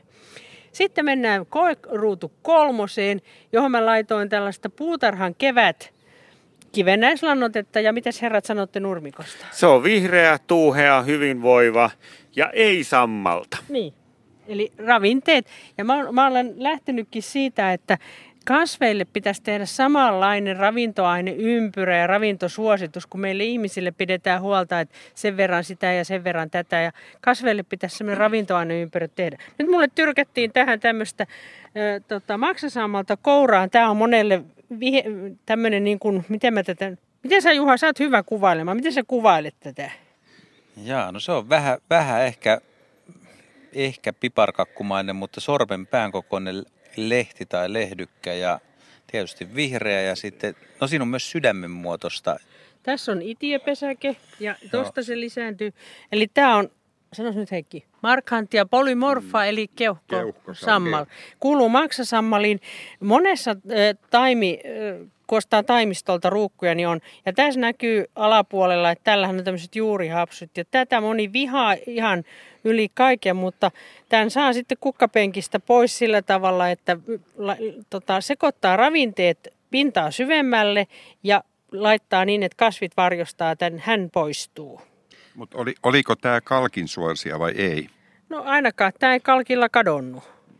Mutta minkälaiselta alueelta siis, jos, jos ihmiset ajattelee, että on, on tiettyjä nurmialueita ja siellä on komea sammalikko, niin onko siinä joku fiilispohjainen juttu? Tai mi, mistä niin kuin sammal pitää poistaa? Tai millä, millä tämä ratkaisu tehdään? No sehän on täysin niin kuin makukysymys, eli jotkut tykkää ää, englantilaisesta nurmikossa, joka on miljoona kertaa leikattu ja se on viisi senttiä tai muutama senttiä kiiltää ja on hienon näköinen, mutta mä taas tykkään samman nurmikoista yli kaiken, että mua ei se ei häiritse, mutta täytyy sanoa, että tämä Leenan niin kuin oikein lannottama, oliko se nurmikon kevät vai? Nurmikon kevät. Niin, niin se on kyllä, täytyy sanoa, että se on tuommoinen, siinä on voikukkaa ja kaikkea, niin se on kyllä hyvän näköinen nurmikko. Toisi ainakin niin kuin pelialustana, jos Joo, ja siis kaiken se on nätti vielä, että, ja sitten kun teillä on noin erilaiset kengät, että tuolla on laakerikengät melkein tuolla laulavalla puutarhulle. Ja, mutta komeet housut, ei ole on kehuttu yhtään. suuret, niin. Suonat housut, eli kyllä tuommoisella ulkonäöllä täällä kestää kävellä.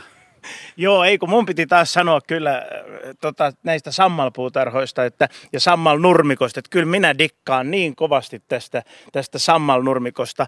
Ja, ja voitte kuvitella, että eihän nyt Suomessa koskaan tietysti mitään sammalpuutarhabisnestä varmaan saada syntymään niin kuin Japanissa, että yksi neliö saattaa maksaa monta tuhatta euroa, kun menette siis äh, taimistolle tai puutarhalle ostamaan sammalta. Miettikää siis yksi neliö metri sammalpuutarha, jopa tuhat euroa useampia tuhansia.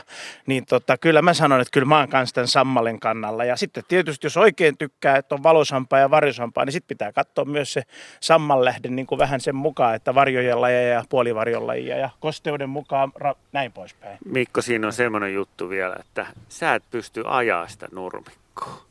Niin. Eli se on juuri se syy, sen sä jätit sanomatta, ja. että siinä sammalla on parempi kuin sitä ei tarvitse ajaa, mutta nurmikko eteen pitää hikoilla. Joo, ja lakerikengillä kelpaa kävellä sammalmatolla. Sulla on, sulla on muuten Mirri vähän vinus, ootas mä suoristan no, niin. Juha Laaksonen jää suoristamaan sinne Mikko Lagerströmin Mirriä, ja ehkä heillä kohta myös on työnnettävä ruohonleikkuri käytössä. Otetaan tähän väliin lähetystä puhelu. Soittaja on Esko, ja Esko on Liedosta. Terve. Terve. No niin. Joo. Olepas hyvä. Kyselisin Tyrnistä ja, ja Luumusta. Mm-hmm. Tyrni, Tyrni juttu on semmoinen, että noin kymmenkunta vuotta ovat olleet pensa pystyssä ja, ja, ja noin neljän vuoden viimeisen vuoden aikana niin tämä koiraspuolinen Rudolfi niin voi aina huonommin ja huonommin ja nyt ei siinä ole enää kuin Latvassa kymmenkunta senttiä niitä elonmerkkejä. Joo. Voiko semmoisen kanssa tehdä jotain? Okei. Joo, ja sitten luumusta oli toinen. No luu, joo, luumu oli se, joo jatkan siihen sitten. No joo, sitten mä perkasin vähän semmoista jalojuurista punaista luumua pois ja, ja yksi jäi semmoisen hyvän paikkaan, mutta se on viisi metriä pitkä ja sen latvas on, on nyt reilusti kukkasia. Ja mm-hmm. nyt mä olen ajatellut, että voiko, voisiko se jäädä kasvamaan, jos katkaisisi sen vaikka metrin korkeudelta poikki, kun se on, se on tyhjä runko, eikä siinä ole, mä en raskitti sitä siitä kohtaa siirtää, mm. eikä pystykkä, se on niin suuri puu. Niin, niin. Tämmöinen olisi toinen juttu. No niin, eli Tyrnistä ja Luumusta sitten lisätietoa olette kaipaamassa. Selvä juttu, me niin. tehdään niin, että siirretään lähetys tuonne perhosbaariin aivan tuota pikan, että että saavat sitten mahdollisimman nopeasti vastata. Ja kiitos Esko sinulle soitosta ja hyvää illanjatkoa jääpä kuulolle. Joo, mä jätän puhelimen auki vielä. Joo, ei tarvitse auki jättää, mutta kuuntele radiosta, mitä sitten perhospaarissa Aha. vastataan. Yes, No, selvä. hyvä. Kiitoksia. Kiitos hei hei. paljon tästä. 020317600 on puhelinnumero. Nyt sitten perhospariin takaisin. Näistä aiheista jatketaan. Joo, Mikko kun aloittaa. No joo, jos mä aloitan näin, siis nyt, nyt nimenomaan tämä erikoinen talvi, niin missä sitten syy, mutta nimenomaan poikatyrneihin, Tarmoon ja Rudolfiin on iskenyt monin paikoin tuota sillä tavalla, että on ihan taimet kuollut kokonaan. Että jos hyvä säkä on käynyt, niin siellä on jossain ehkä vanhemmissa pensaissa ollut juurivesa poikia, joita on voinut sitten siirtää ja säkällä säilynyt hengissä. Mutta tähän on vähän vaikeampi sanoa, että mikä niitä olisi ihan noin yleisesti nyt tuota, vienyt paikalta, että, että on semmoisia monia paikkoja, missä on tosiaan tytöt, terhit, tytit, pertsikit jääneet henkiin, mutta, mutta just nimenomaan niin nyt ei oikeastaan muuta vaihtoehtoa, jos ei poikajuurivesoja ole, niin laittaa sitä Tarmoa ja Rudolfia sitten vaan ostotaimina lisää, että se on ihan, ihan se paras ja varma konsti saada, saada ettei sitten menetettäisi niin kuin tyrnien pölytyksen suhteenkaan tätä marja, marja ynnä muuta. Ja sitten siitä luumupuusta sanoisin, että en minä kyllä raaskis katkasta en, että, että jos siinä varsinkin on eloja. Ja, ja juuri se, että tässä mä nyt korostaisin sitä vanhan kansan hyvää sääntöä, että kyllä juhannukseen asti pitäisi malttaa odottaa, että sitä lehteä ja, ja vihreitä versoa on. Että jos ei sitten ole, niin ehkä sitten tota juhannus, juhannuskokko, vaikka niitä kuivia risuja. Mutta, mutta tota, Leena on sen näköinen, että sä haluat jatkaa vielä. Joo, sen, semmoista, kan, semmoista pitkää tappia ei mun mielestä niin kannata jättää, vaan sitten jos sahan ottaa käteen, niin sitten polvet koukkuu ja aika tyvestä. Tässä on hei, hui, huima hauska tilanne käynnissä meidän Mikon takana. Siis metrin korkeudella on tuommoinen puinen. Ne, jotka on tehnyt aikoinaan koulussa, onko se suola salkari tehnyt, niin orava istuu, peippo on maassa, mutta orava siis istuu siinä, siinä puisen tota, suolasalkarin eli ruokinta-automaatin vieressä, nostaa, se katto nousee, tunkee pään sinne ja se mikä tekee tästä vielä jännän, toi orava on osittain talvipuvussa, sillä on harmaata karvaa yllättävän paljon. Ja siinä maassa on, onko siinä metsähiiri vai? Vai oli, mikä siellä oli, on? Oli tuolla Joo. kolpan juuressa. Mutta tämä orava, tämähän on vallan mainio veijari. Onko tämä on teidän joku... No meillä on ollut tänä Teillä talvena ja tänä kesänä monta oravaa. Ja tota mä ihmettelen nyt tota karvanvaihtoa. että Tänään on Urpon päivä. Urpo, turkit, kuori. Koposelle terveisiä, terveisiä. Eikä ole kuorinut kyllä ton oravan turki. Mitähän siitä voisi kesää ennustaa? En tiedä. Mi- mihin pojat hävis? Täällä ollaan, täällä ollaan ja ollaan ihmettelemässä. Tässä on muuten aika jännästi tehty, että nythän on hurjaa vauhtia käynnistymässä loppusuora, tai ei loppusuora, kun tämä Yle miljoona linnunpönttöä ja on kohta 800 000 pönttöä ja kampanjaa pitäisi kestää vielä vuoden, mutta tässä Heikki on aika erikoinen rakennelma, että kuusi on katkaistu ja kerropa sitten vähän siitä eteenpäin. Kuusi ei ole katkaistu, vaan katkennut ihan itsestään. Ja syyllinen olen, osasyyllinen olen minä. Siinä oli pönttö, se rautalanka pääsi uppoamaan puuhun ja kovalla myrskytulla, erittäin kovalla myrskytulla, se meni tuolla tavalla ihan suoraan leikaten poikki. Onneksi ei kaatunut talon päälle. Mutta toi on ö, noin puolitoista metriä korkea ja siinä on pönttö ja toihan ihan kuin olisi tehty toi juttu pöntöllä. Joo, ja toi on suosittu pönttö. Joka, joka vuosi on tuossa pesä. Et meillähän on kaiken kaikkiaan tässä pihalla, mulla on 32 pönttöä, josta yksi on lehtopöllön pönttö, jossa tosin pesi telkkä tänä vuonna tuolla keskellä metsää. Mutta 32 on rekisteröity tähän pönttökampanjaan. Tässä on nyt pyöritty tässä pihalla ja ö, etsitty ja katoiltu pörriäisiä, kimalaisia, vantukimialaisia ja noita perhosia, mutta tässä on ainakin Kirjosieppo Talitiainen, Sinitiainen laulanut. Mitä kaikki muuta tai mitä pihalintuja teillä nyt pesi näissä pöntöissä? Telkänsä mainitsit, keskellä metsää, aika erikoista. Joo, se onkin semmoinen juttu, jota tuossa mä Juhalle heitin, että miten se telkkä on ylipäätään voinut löytää sen pöntön, koska metsä on siinä kohdalla aika tiheä. Ei se sinne metsään pönttö, pesäpaikkaa etsiäkseen lentänyt. Kyllä se on täytynyt nähdä, huomata se pönttö tuolta korkeammalta taivaalta, eli puidelatvo yläpuolelta. Mutta sen lisäksi meillä on sitten tietysti tässä pesivänä, no ei nyt just pöntössä, mutta puukiipiä, jolle on kyllä pönttöjä. Ja sitten hömötiainen, jolle mä oon yrittänyt tätä konstia, että mä täytän puruilla koko pöntön. Mutta eipähän se nyt ole vielä ymmärtänyt, että sen pitäisi mennä niihin pesimään. Nyt meillä on puhelu Otetaan täältä. Kyllä joo, juuri niin tehdään. Juha, sinä luet minun ajatuksia. Hieno homma, että se alkaa jos sujua sinulta. Meillä on Anna-Mari Suonenjoelta puhelimessa. Hei vaan. No hei hei ja terveiset täältä Virmaan veden rannalta. Oi, mahtavaa, mahtavaa. Ei mansikoista, mutta ruusuista.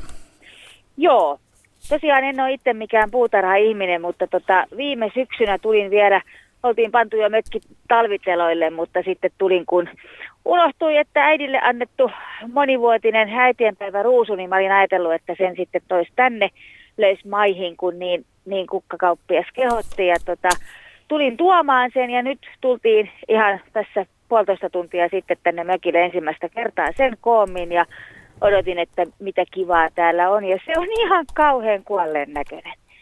Ja nyt näyttää siltä, että täällä on routinut aika paljon, koska meillä on tuommoinen vähän yksi semmoinen kuoppa, missä on, missä on joku tuommoinen saavi, että joka vähän pitäisi kylmänä ainakin nyt juomia, jos ei muuta. Ja se oli aivan noussut sieltä. Ja mä että onko se routa, tämä on siis hyvin, hyvin lähellä kyllä niin kuin rantaa ja vesi nousee täällä aina talven aikana. Onko se routa voinut niin kuin tappaa sen koko ruusun? Joo, mielenkiintoinen homma. Käännymme asiassa Perhosbaarin puoleen ihan hetken kuluttua, niin saadaan Anna-Marin ruusuille mahdollisesti vastaus. Oliko ruusun lisäksi vielä jotain? Jotain No porukalta ei kysytty? siis lähinnä sitten ensinnäkin se kysymys tosiaan, että, että voisiko sen sitten, että auttaisiko se, että jos se nyt vielä nyt tänä kesänä siirtäisi tuonne vähän ylemmäs, siis tämä on hyvin alavaa seutuu kaiken kaikkiaan, mm. mutta ja sitten, no jos nyt saapi kysyä, niin sitten mä kysyisin vielä, että yritin viime kesänä tuossa kesäkurpitsaa laittaa, mutta että onko niin, että esimerkiksi että se, se vaatii niin kuin ihan valtavasti aurinkoa, että ei ole kovin semmoinen aurinkoinen paikka, että Joo. Kesäkurpit sanoo hyvää, kun sitä omasta maasta saisi. no oishan se Oikein, ihan- oikein herkullista. Okei, ruusuista ja kesäkurpitsoista tulee ihan hetken kuluttua sitten lisää. Kiitos Anna-Mari Soitosta ja mukavaa kaunista iltaa sinne Suonejoelle. Kiitoksia. Moi moi! Moikka. No niin, ja lisätään vielä pakettiin kolmas kysymys. Pyretriini. Tepsiikö pyretriini aikuiseen liljakukkoon? Ja onko pyretriini luomuaine vai ei?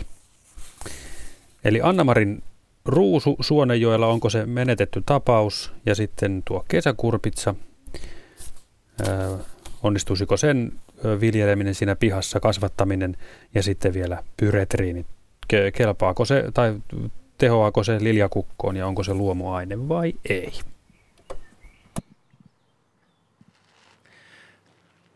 No niin, Leena Luoto saa nyt sitten aikamoisen vastaus Kimaran. Aloitetaan siitä ruususta. Mä luulen, että se niin, kova talvi kaiken kaikkine ilmiöineen, mielettömän paljon sadetta syksyllä ja äkkiä kylmä teki tepposensa. Ja kun se oli hiljattain istutettu ruusu, niin se ei tavallaan ole istunut siihen maahan kunnolla, eli se on jäänyt ir, hieman irtopaakuksi. Ja myö, myöhäiset istutukset on viime syksynä mu, mon, aika monelta käynyt sillä tavalla, että se istutuspaakku jää sen verran irti siihen, että se maalämpö ei toimi kunnolla ja se talvi koitu kohtalokkaaksi. Ja jos se on ihan kuollut, niin ei kuollutta kannata siirtää. Se on karu tosiasia, että kuolema korjaa, minkä korjaa ja se siitä. Seuraava kysymys oli se kesäkurpitsa ja kesäkurpitsa on lämpöisen paikan kasvi. Nyt on suosittua nämä tämmöiset lavakaulukset ja kohopenkit. Ja sitä on semmoinen nyrkkisääntö, että jos nostaa semmoinen 20-30 senttiä maanpintaa ylöspäin, niin parhaimmillaan saattaa sen mikroilmaston muuttaa yhtä kasvillisuusvyöhykettä suotuisammaksi. Mä itse kasvatan kesäkurpitsaa aika korkeassa kohopenkissä ja vaikka viime kesä oli niin kurja kuin oli, niin kassikaupalaista kesäkurpitsaa tuli. Ja mulla on sitten toinen kikka sellainen, että mä ostan aina kaksi tainta, jotta sitten var, varmistuisi se pölyttyminen ja kun siinä taattaa tyttökukat ja poikakukat olla eri aikaa, niin kun on kaksi tainta niin sato tulee varmimmin. Eli kohopenkki ja kaksi tainta lämmin paikkaan hyvin menee. Kolmas oli pyretriini. Joo, se on hyväksytty luomutorjunta-aine listalle. Se on luonnon kasvista tehty, krysanteemin sukusesta.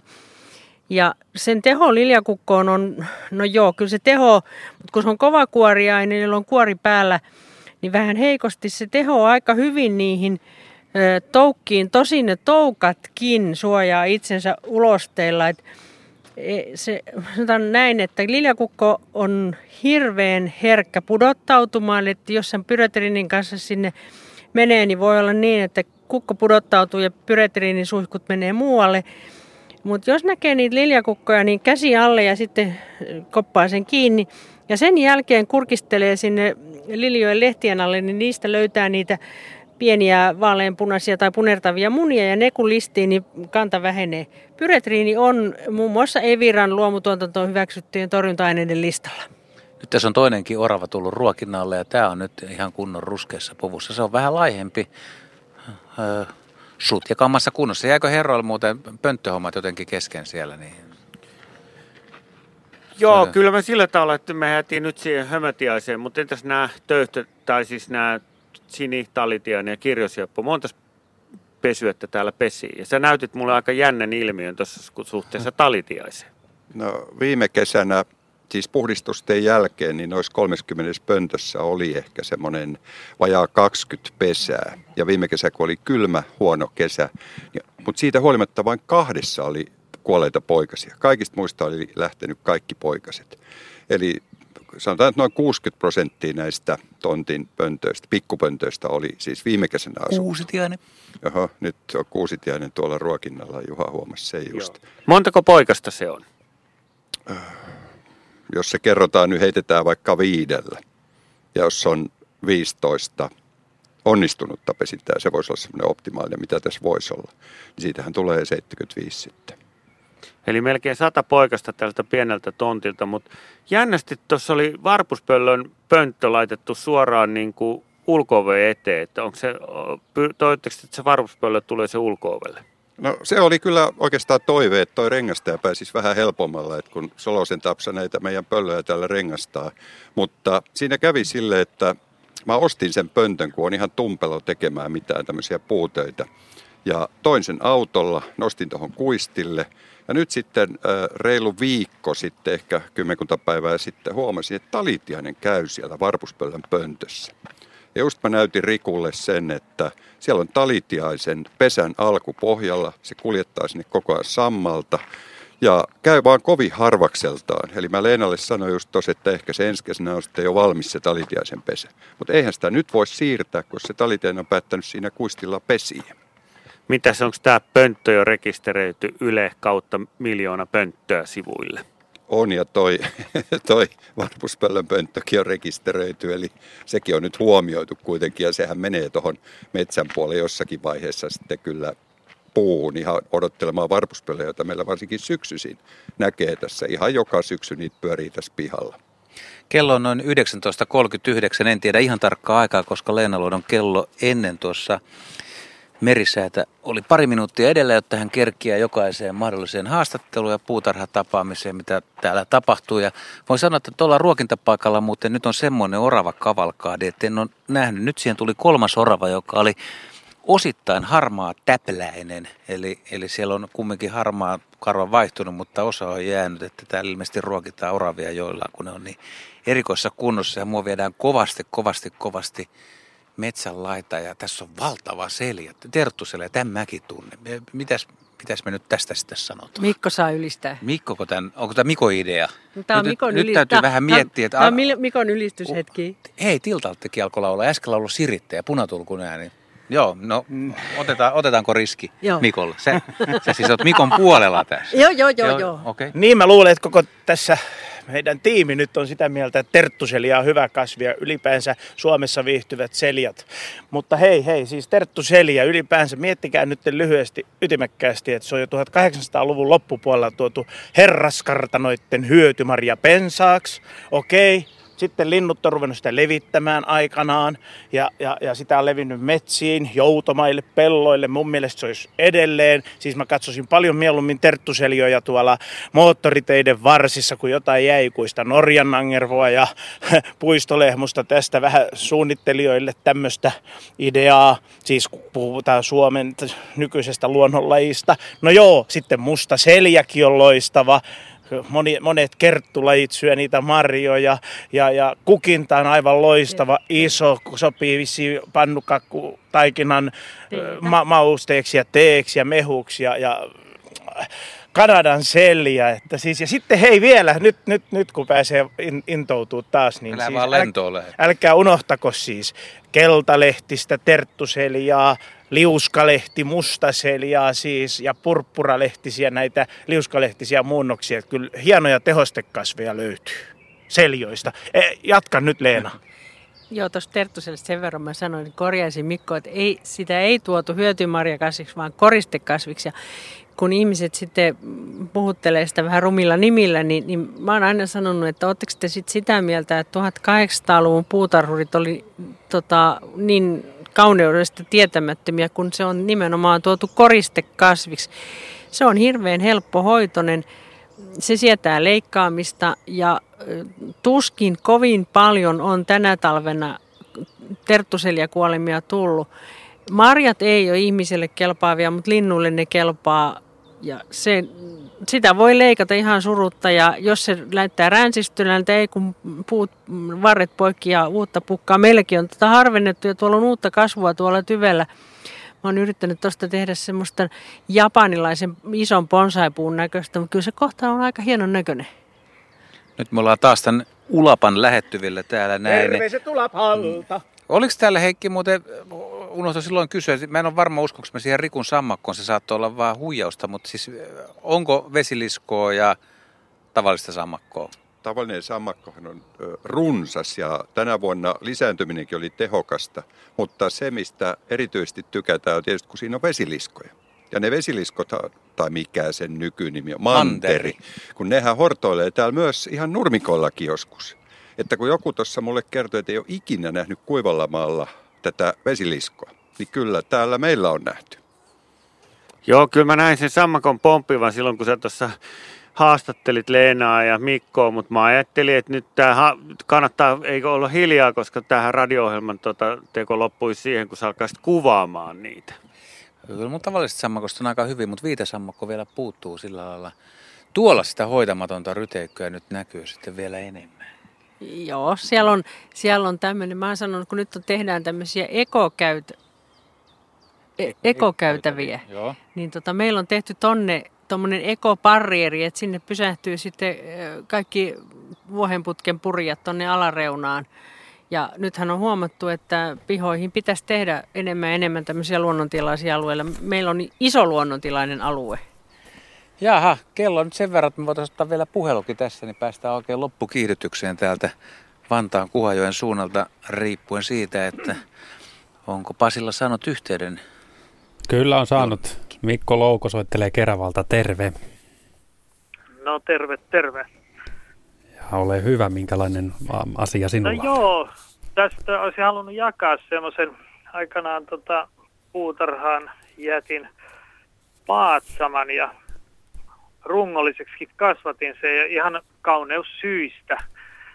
On nätti puu ja varsinkin sitten kun tulee marjaa ja syysväriä, mutta sitten on huomannut, että se kerää todella paljon pistiäisiä ja kukkakärpäsiä. Ja nyt puhutaan ihan niin kuin sadoista. Ja kun se kukkii, niin sehän on semmoinen, siellä on kukkaa, nuppua, raakaa marjaa ja kypsää marjaa. Ja tota, se on aivan hämmästyttävä, kuinka paljon siinä on. Perhosia mä en ole siinä nähnyt. Vaikka perhospaarihan mulla olisi myös haaveena tähän puutarhaan perustaa, mutta ehkä sitten myöhemmin. Tämmöinen juttu. Joo, eli ha- haluaisitko siis, että siinä sitten olisi vähemmän, ö, vähemmän tuota niin tätä näitä, En, en, en missään nimessä siis. Ethän pölyttäjiä ja pisteisiä tarvitaan. Ja tota, Aivan, ei, ne, joo. ei ne haittaa mitään. Et se, on, se on jännä puu, että se tosiaan surisee. Oikein. Joo, kyllä. Jaa. Sitten mä olisin voinut tietysti vielä Mikolta kysyä semmoista, se puhui niistä karviaisista, niin tota, Joo. mulla on puutarhassa itse asiassa musta herukka, joka aikanaan jäi, kun muutettiin edelliseen taloon.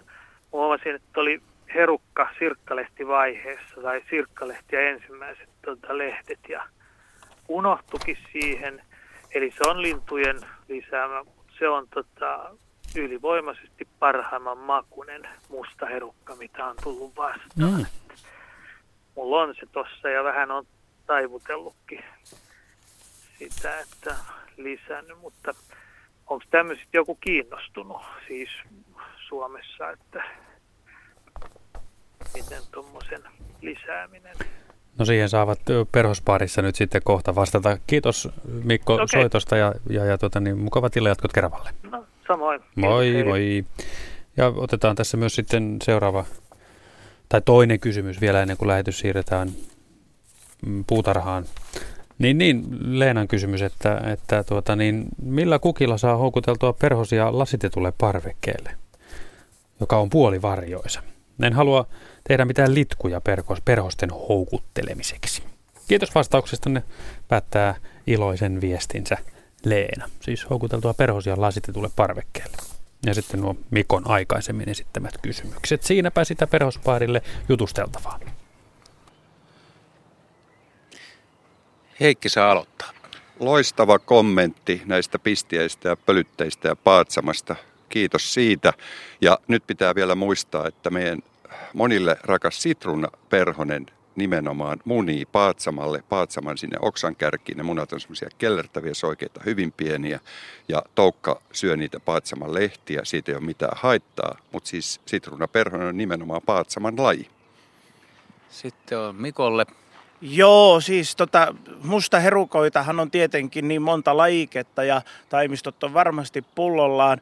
Toi on juuri noin minäkin, mitä on luonnon maastossa, siis lintujen levittämistä mustaviinimarjapensaista syönyt marjoja, niin olen todennut, että ne on todella paljon maukkaampia paikoin kuin, kuin ihan taimistolta hankitut, istutetut ja puutarhamaassa hyysätyt ja hollatut. Ja, ja niin hullu kuin se onkin, niin jopa meren saaristossa, että mitä menee tuonne enemmän ulkoluodoille, niin siellä on aina vaan mehevämpi ja maukkaampi marja.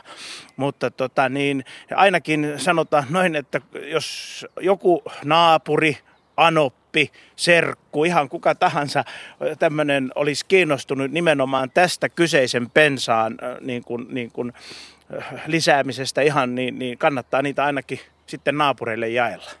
Ja sitten parvekehomma menee Leenan puolelle. Tuossa oli yksi semmoinen vähän huonompi asia, eli puolivarjossa, kun perhoset on, varsinkin päiväperhoset on aurinkoisen paikan liihottelijoita, että puolivarjoiselle parvekkeelle ö, perhosten saaminen on vähän kinkkinen juttu, mutta kyllä noista kesäkukista löytyy sellaisia perhosmagneetteja ö, aika paljon.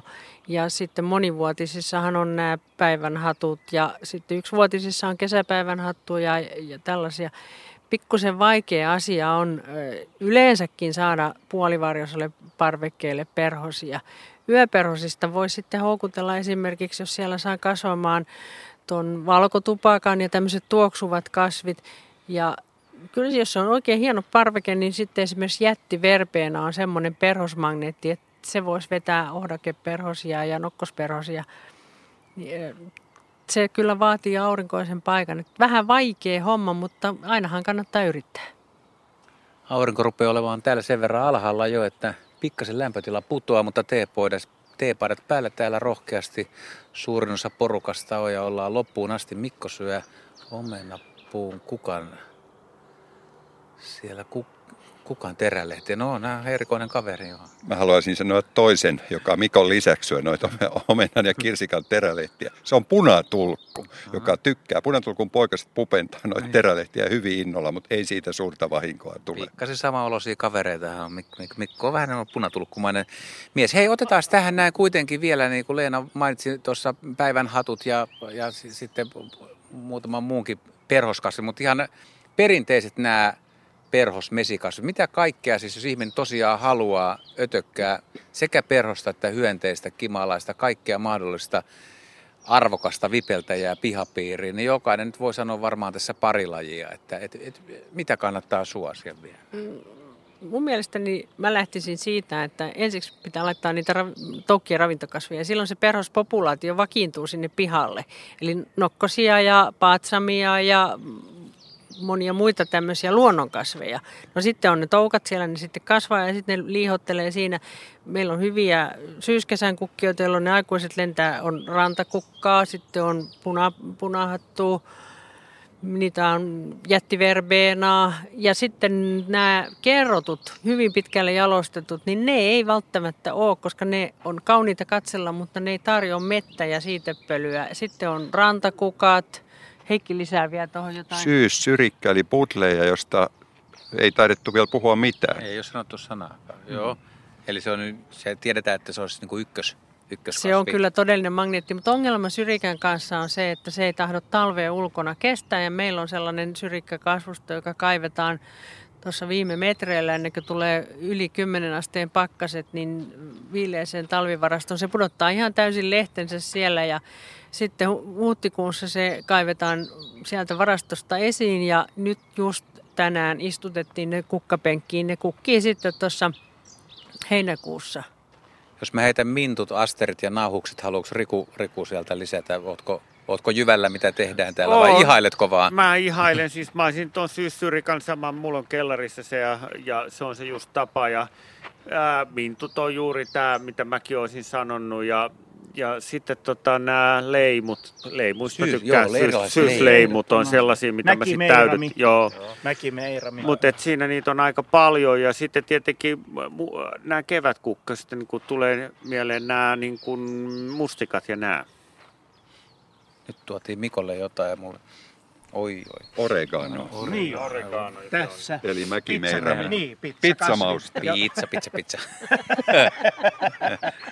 Niin siitä puheen, niin täytyy herroille tuoda sitten näytille. Mikko rupesi jo heti syömään. Joo, tää on ihan kiva makunen, nimittäin nyt sen omenan kukan jälkeen.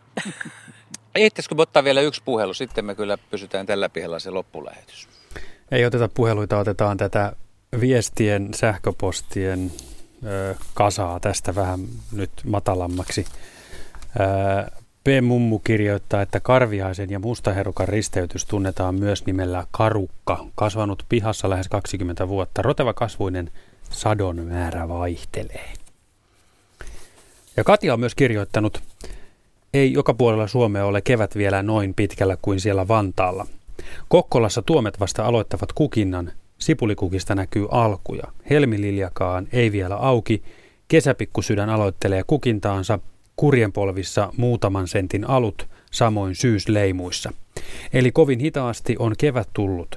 Omenapuelle ei vielä meinaakaan kukkia, kirsikkapuu kukkii. Malvat, isoukon, isoukon hatut ja pionit ovat paleltuneet, kirjoittaa siis Katja.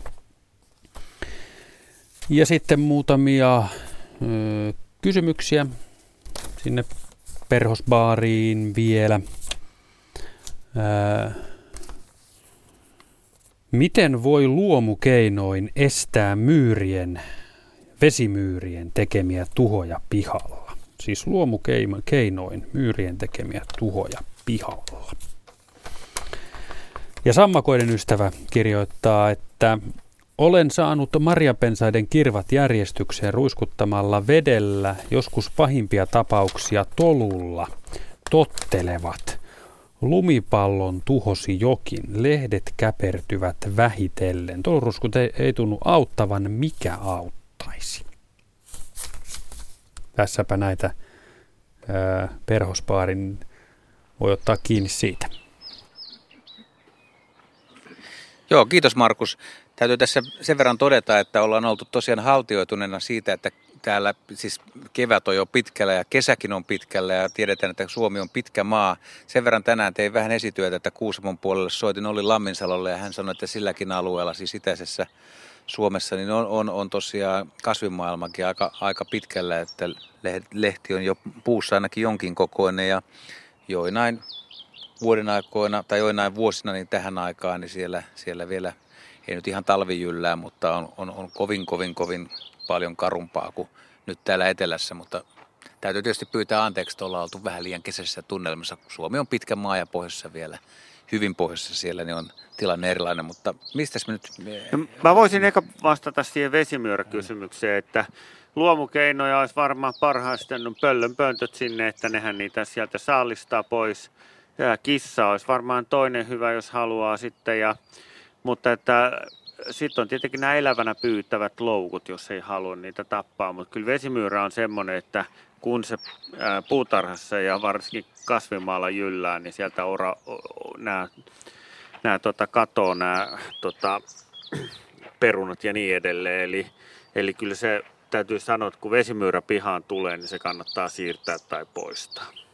Se siirtäminen ja poistaminen on kyllä vaikeaa. Mä yhtenä vuonna sain rotanloukulla yhdeksän vesimyyrää, mutta sen jälkeen ne oppi sen, että ne tuli multakasan kanssa ja laukasi sen loukun. Meillä on ihan sama vesimyyräongelma.